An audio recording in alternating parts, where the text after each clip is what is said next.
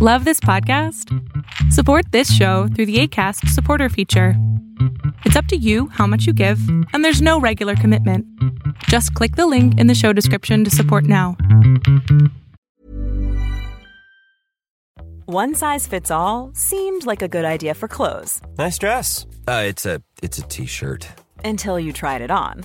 Same goes for your healthcare. That's why United Healthcare offers a variety of flexible, budget friendly coverage for medical, vision, dental, and more. So, whether you're between jobs, coming off a parent's plan, or even missed open enrollment, you can find the plan that fits you best. Find out more about United Healthcare coverage at uh1.com. That's uh1.com. There's never been a faster or easier way to start your weight loss journey than with PlushCare. PlushCare accepts most insurance plans and gives you online access to board-certified physicians who can prescribe FDA-approved weight loss medications like Wegovy and Zepbound for those who qualify. Take charge of your health and speak with a board-certified physician about a weight loss plan that's right for you. Get started today at plushcare.com slash weight loss. That's plushcare.com slash weight loss. plushcare.com slash weight loss. Hold up. What was that? Boring. No flavor. That was as bad as those leftovers you ate all week. Keke Palmer here, and it's time to say hello to something fresh and guilt-free. Hello Fresh. Jazz up dinner with pecan-crusted chicken or garlic butter shrimp scampi. Now that's music to my mouth. Hello Fresh. Let's get this dinner party started. Discover all the delicious possibilities at hellofresh.com.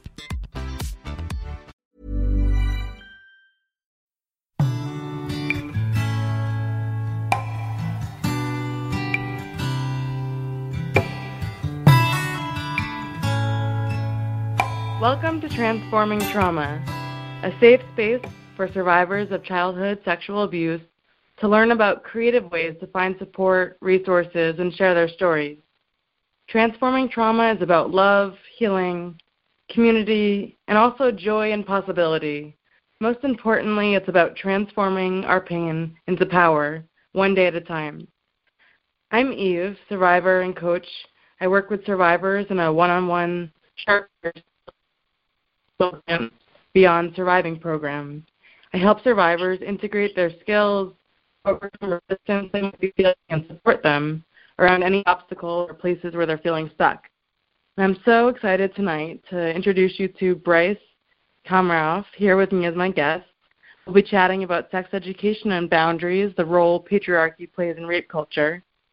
As you may know, recently there have been a lot of discussions happening at the national level about sexual abuse and misconduct, but many of the conversations still only villainize individuals rather than holding the entire society accountable for socializing certain groups to feel entitled and superior, while others are trained to feel inferior and powerless. So, without further ado, I know I say this about all my guests, but Bryce is amazing. I met her 12 years ago. We became Facebook friends official 10 years ago. And back in 2013, I attended my first national sex ed conference, one of the best conferences I've ever been to for sure. And I heard she was presenting on sex ed, teaching youth about porn from a media literacy perspective. So to tell you a bit more about Bryce, she's been a sex educator for seven years. After receiving a BA in Women's Studies in 2011, she went on to get her master's in human sexuality education from Widener University and during this time, she also began working for Planned Parenthood of Delaware's Sexuality Education Training Institute, where she provided sexuality education for youth, facilitated professional training on various sex health, health topics. She also started presenting at the Sex Ed conference on an array of topics, like I just mentioned media literacy, pornography, adapting sex education to be inclusive of teen dating abuse and reproductive coercion, and as, as if that wasn't enough, her current position with the Department of Health and Mental Hygiene, connecting adolescents to comprehensive health edu- care, has, and this program has given her the opportunity not just to help educate high school age students on sexual and reproductive health topics, but she also branches out and provides individual and small group contraceptive counseling to students in New York City. So, welcome, Bryce. We are so glad to have you with us today. Hi. Thanks for having me. Of course. And like I just mentioned before we got on the call, it's been so nice to reconnect and chat with you about dating and sex and education, and just thrilled to get to share your perspective with our listeners. As you know, I was hounding you for the past year, so really eager to to connect. So why don't we start with what made you want to become a sex educator in the first place? I, I remember so fondly when we met, the two of us talking about this, and we were, feels like we were just babies, but we both seem to have this passion at a young age for this work. Yeah, yeah, I definitely I remember it. Um and I I feel like it did start really young. Um I think we had similar parents in the way of like kind of hippies in a way. Um very open households, talked about sex, knew body parts, uh names for body parts. It wasn't something very um taboo and not talked about in my house. So when I started going to school, I just thought it was weird that people like didn't know their body parts and didn't know what sex was and things that seemed so normal to me growing up with my parents weren't really so normal for other kids. Um and then when I got into high school, I became the person I started doing a lot more research. Um I was the one who wasn't afraid to buy condoms or find a place that had plan B because if you might remember back then, you couldn't just get it from a pharmacy like you can now. Uh it was there was a lot more hurdles to jump through back then. So um, as I got older, it became much more about reproductive justice, um, fighting more for rights of women, and dealing with homophobia, sexism, transphobia, everything that goes on in our world. Um, and then really trying to enhance people's knowledge about something that feels so taboo in a way that made me feel like it made people feel more powerful that now you have this information and you can make whatever decisions are right for you. Um, so I really love being a sex educator. It's definitely something I feel like I was destined to do. Um, so yeah, I mean, I really, I was very happy to find out that I could actually do this for a job and get paid for it. That's incredible. Well, I appreciate the explanation of kind of where you began. I didn't know that about your family life, and I just think that that's such a fascinating topic, just kind of how parents talk about sex to kids. I know I have a, a niece and nephew now, and I'm just literally dying to give my niece this book I got from Planned Parenthood, but I I know it's not she's not the right age yet, but I'm just so excited because I think that it's such an important opportunity to not not need to wait until your kid is sexually active, but to start having those conversations when they're really young because they obviously are discovering their body parts and have questions and I, I think yeah. that too it's it's a big um it's a really big deal that so many families miss that opportunity and I'm sure you have a lot of, a lot to say on that. But I wanted to yeah a tiny bit were you gonna say something? Oh no, all I was gonna say was that I agree and um I wonder are you talking about um the book for like the ones that were written for children? Yes, yes. I think it's like yeah. I honestly, I think they're great. And when I got to meet the, I now I'm of course I'm blanking on her name. Do you remember her, the author's name? No, I can picture the cover, but I'll put it in the show notes so that people listening can can check Yeah, because she's wonderful and she's written so many. Oh, I'm blanking on it so bad now. I feel bad. But all the books like um, it's not the stork and it's perfectly normal, and um oh, it's going to bother me. But so she she's also spoken at the conference before at the National Sex Ed conference, and it was so great to hear the way that she explains like sex in the books that like even a child could understand. Like it's a special hug between two people that uh where the penis goes in the vagina and then sometimes it equals a baby. And it's like i think kids can get that you know? Special hug and it doesn't have to talk about people necessarily being married or having you know anything to do with that. But if they're asking specifically where babies come from like i think that's a pretty descriptive answer. Absolutely. And I'll just say briefly that when I was working with the homeless recently, we had Planned Parenthood educators come at least once a month and give a talk, and we always framed the workshops as not just for parents, because not everyone was a parent, but to everyone has a young person in their life, and just to kind of expand the idea of who our responsibility is as adults in terms of like taking ownership over the young people in our lives. So really making sure that everyone, is, you know, it takes a village. So it's not just on the teachers or the health educators. We all have a, a way to reach people. Um, so on that note, yeah. you and I are you know, social worker, health educator people, and we were talking about how we neither of us got so much education about child sexual abuse in our training, and I was curious why you think that this was left out, in your opinion. Yeah, honestly, I, I've thought a lot about it because I think the the world of sexual assault I, I usually it's framed as sexual assault prevention as if like no one's ever been assaulted in the classrooms that we go into. But um, the idea that sexual assault prevention and sex education are two separate things. It's framed that way in a lot of like the circles that i've been in and it seems to do a disservice to everyone by framing it that way because then we don't work as much in collaboration with each other. There isn't as much sharing between resources. And personally, I sometimes felt ill equipped to really handle being like as trauma like trauma informed seems like such a buzzword sometimes because I remember feeling like okay, so even if I know what it means to be informed, does that mean that I know exactly what to do if there's a student who seems out of it in the classroom?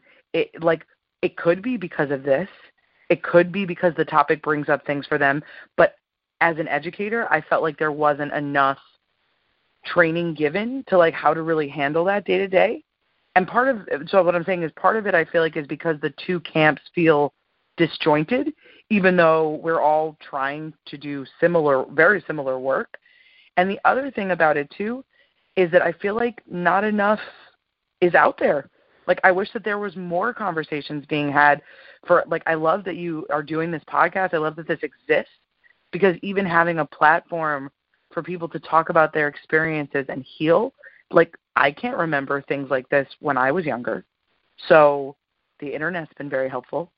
having people feel strong enough to share their experiences so other people feel less alone has been really helpful. Um, but yeah, I'm not sure if uh, if the sexual assault camp and the sex education camp uh, why they're not more intermingled, why they're not more mixed, because I wish that they were. Yeah, that that's so fascinating. One thing that struck me about what you just said is something that I've it's kind of tangentially related, but I've heard from professionals in the field that there's also a division between people who work with quote unquote sex offenders versus victims. And that mm-hmm. dichotomy also just blows my mind and it's just really such a shame, like you're saying, that people work in these silos when the only solution in my mind is to kind of weave all these issues together and to see it as a kind of holistic picture because nobody fits into one of these categories. Like no educator, no no student, no parent. Like it's all it all seems to be part of the same recipe. And I was just also thinking while you were speaking, like how does Me Too and Times Up how do those movements manifest in like the health education realm? I'm sure that it's coming up a lot more in in the work that you do. Yeah, it it is, and it's an interesting thing because it's not coming up as much with youth. So I work mainly in high schools now. I used to work um, more across like a broader range of um, ages and professions, but now it's mostly just in high schools. Um, so it's actually interesting that most of the teens that I work with don't really have much to say about it, honestly.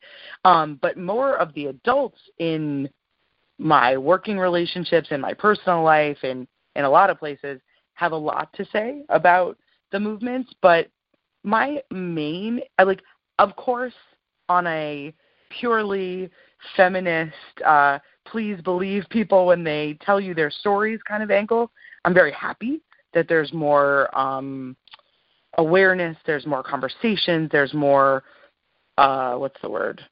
Just visibility. But then again, it also when when the when the movement started, it made me feel a little bit sad in the same way that feminism makes me feel a little bit sad because it still centers mostly white female experiences. And in this case, starting with a lot of also like very affluent and rich white people's experiences just makes it feel sad. It makes it feel like they're the only people who are allowed to feel hurt, allowed to explain that something happened to them that shouldn't have happened. Like all those things just it just hurts me to know that like when women of color have been saying these things for years since the dawn of time that people have been hurting them in these ways, it it gets pushed under the rug, it gets silenced. But now it's talked about because of these people. Now, granted, I'm saying it's still a good thing that it's being talked about. I Mm-hmm. just think it's sad that it took so long. And the other thing that I also have like a not a really um a problem with, but I get nervous about is because sometimes I hear people talking they're kind of blurring the lines in terms of talking about sexual harassment and sexual assault as if they're the same thing or as Mm, if yes, when someone is is called out for being for harassing someone or assaulting someone or anything that is in the same vein of basically the fact that we have um I personally feel like socialize people to abuse their power against others. Um it seems like the conversation gets a little muddied because not to Yeah. say that you know one is worse like i mean i do believe one is worse than the other but i think that they're very connected it Mhm. gets complicated when people just villainize one individual then another individual then another individual rather than saying this is a much larger problem mostly perpetrated by men against mostly female identified people but also men as well that they're just never getting their power checked from the time that they're little boys, never being told that what they want is not the most important thing and that they should not be allowed to trample on what other people care about and feel and especially when it comes to sex. It's just one of those things that seems like it's a, a fertile ground for teaching young people in terms of the way that we teach them how to share, in terms of the way that we teach them how to treat each other. Like it just seems like like you're talking about your niece and nephew. Like this is the time to be talking about the way that we treat each other as humans, not when they're in college and you're hearing horrible stories about college sexual assault. It's like, well, this has been happening for forever. So I know that I spoke a lot of, I went on a lot of different tangents there, but my main thing is that I feel like we're starting way too late. And Mhm. that's what sucks. yeah, for lack of a better I term. I couldn't agree with you more. And there's so much I want to respond to in there. There's a great article in the show notes as well about kind of who is most impacted by child sexual abuse. And there's so many people like who are marginalized who are not their stories aren't being heard, like you said. And I can also link to the the person who founded, who originally said "Me Too." You know, was a woman of color, and for a while, Right, who got left off the magazine cover. I was shocked. Yeah so i was really glad when it finally became visible like where the the movement started and then it's Right. it seems correct me if i'm wrong that times up was intended to be a lot more inclusive of photographers and really address like a wider spectrum of people's stories is that what yeah, I think that that was the the goal of it. I'm not sure if that's what's happening. I hope so. right yeah and i also want to just emphasize that incest survivors really you know child sexual abuse survivors really were not part of me too or times up because there's so many reasons why it's really difficult to say me too or times up when when it involves family or involves your coach or your teacher or your priest like the the levels of safety are are different and so Very like different, a yeah. lot of those stories weren't getting heard um so Yeah. there are some leaders in the incest child sexual abuse world who I really admire and are are bringing more visibility to how we come into the conversation because it's really important that it, like it's so it's so amazing. It's like you're so happy for all these people coming forward. It's incredible. It's empowering, and it's like not fair. Why did they get to get? There's like this envy and this injustice, and like it Yeah. almost makes you feel ra- rageful that you want to come forward too. You want to feel safe. So there's definitely a lot more work to do. And in terms of the language you were mentioning, I get really fired up about this. Like I agree with you. There's no hierarchy. Like certainly harassment is still horrible, but uh, and even assault to me does not encapsulate like sexual violence. Like I think of assault personally as sometimes like a one night thing or a stranger, but so much of trauma is relational and doesn't happen just one time. Happens over Right. weeks or months or years. So I, I Right. personally like there's April's Sexual Assault Awareness Prevention Month, as I'm, Mhm. you obviously know, and I've Yeah. been organizing some events, and I'm really pushing for them to call it sexual violence because I feel so strongly about being in, inclusive, and it seems like that. I don't. Do you come across things like that in your work, like around language? I'm, I'm sure I'm the only survivor who's super sensitive to language.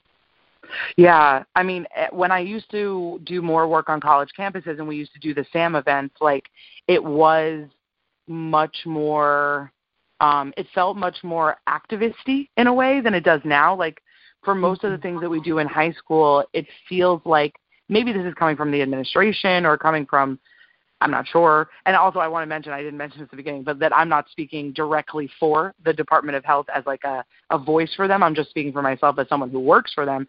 That it doesn't feel like um, sexual violence is something that is put at the forefront of a lot of the work that we do.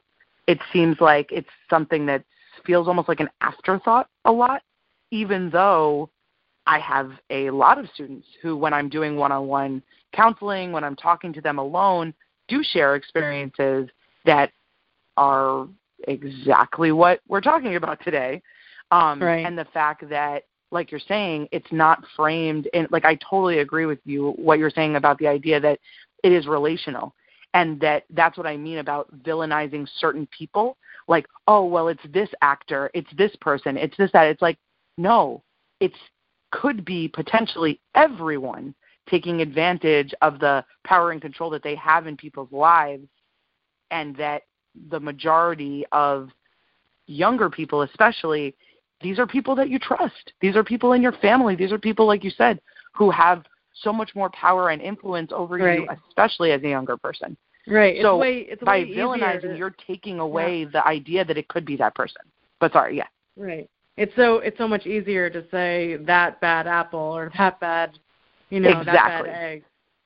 Let's villainize that person rather than look at look in the mirror. And there's so many reasons why child sexual abuse does not get attention as like a major public health issue, even though Mhm. I have so much to say about this. But one of them is that I think it's just it's it's really painful. It's really Yeah. difficult work to fix.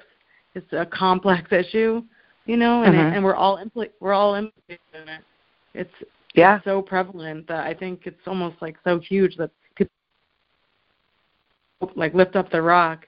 Um, but you started to mention about power being unchecked and the entitlement, and I'm curious what you made decisions about Aziz Ansari's behavior and hypocrisy. I, I understand that that's kind of focusing in on on, on that one story, but I'm curious Yeah. what you might have to say about it.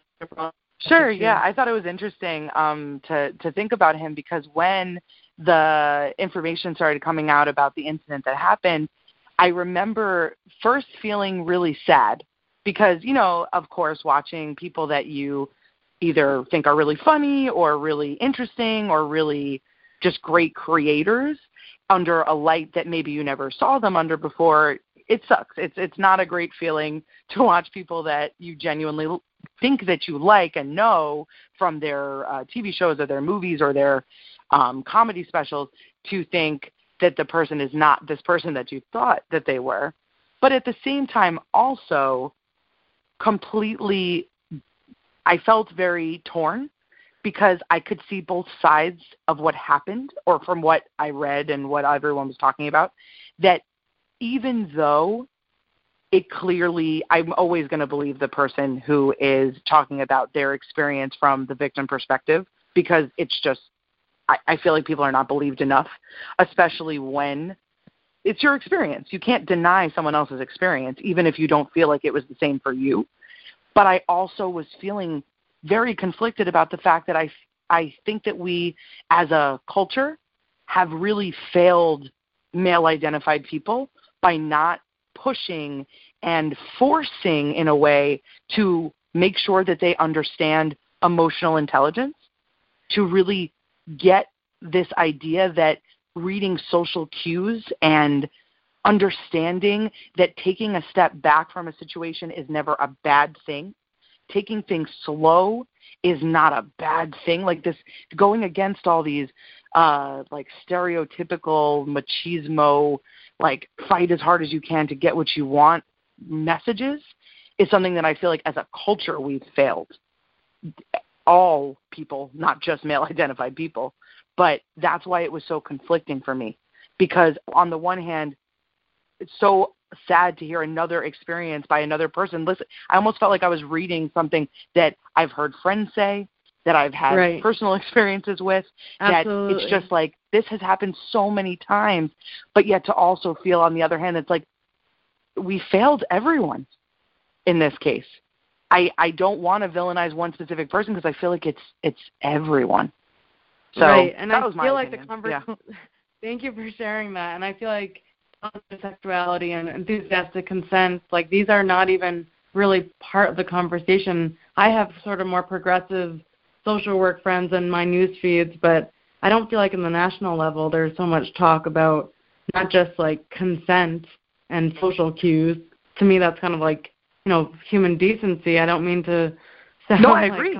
But that's what I'm saying. But Why it's is like that not something that is like everyone? Why?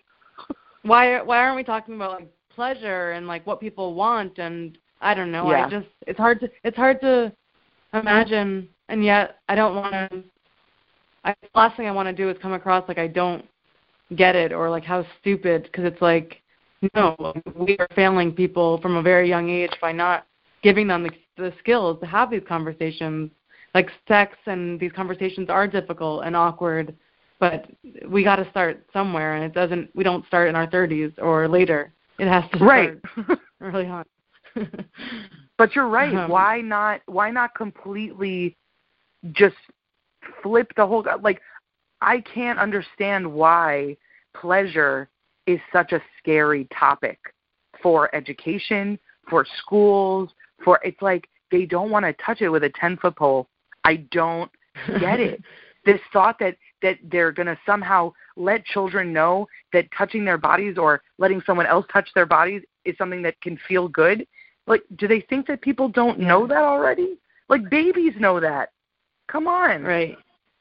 So, so Well, I agree with you. If there's so pleasure was something that was mm-hmm. more central to our discussions, maybe it would be easier to con- to convey the fact that if something doesn't feel pleasurable to you, that you are in the position of not needing to only be the only one to know that, that your partner or that anyone involved in that experience should also be keyed into that. That everyone's pleasure should be number one, not one person's, not only this side. It seems very unequal. And that's Yeah. what I think gives into a lot of this. Yep. I'm smiling big over here. um, so unfortunately, we're we're running out of time, and I, I hope oh, sorry, yes. keep the conversation going another time, and just would love to chat more with you. And is there anything else that we didn't get to cover that you'd you'd like to share as we wrap up? Oh no, the only thing I was gonna say is that I just feel like I'm really happy that I'm like grateful and happy about the work that you're doing and that Transforming Trauma is doing because I definitely am not the expert at all in uh trying to help people heal from past experiences that they've had. Um, but I do feel like the reason another reason why I got into education is I think that knowledge is power. What you do with that knowledge is of course going to always be your choice. But knowing that there are resources out there to help people knowing that you're not alone in your experiences like those are things that have helped me in my personal life and i hope also help my students. So i'm very grateful that um, this podcast exists that this organization exists so i just want to thank you Oh, thank you so much for being a guest today and for, for being a fellow colleague in the field. Your work is incredible and it's it's so important and like a lot of health education social work roles it's, it can be thankless because you're you're doing you're doing your your calling, you're doing your passion and I'm sure you work above and beyond your hours just like joining me for this call this evening. So thank you and if anyone would like to contact Bryce for education or resource related questions, you can email her at bkomaroff at health.nyc.gov. And you can visit Beyond Surviving Podcast and rachelgrantcoaching.com for more inter- uh, more information. And we'll look forward to next time. Thanks so much for listening. Take good care.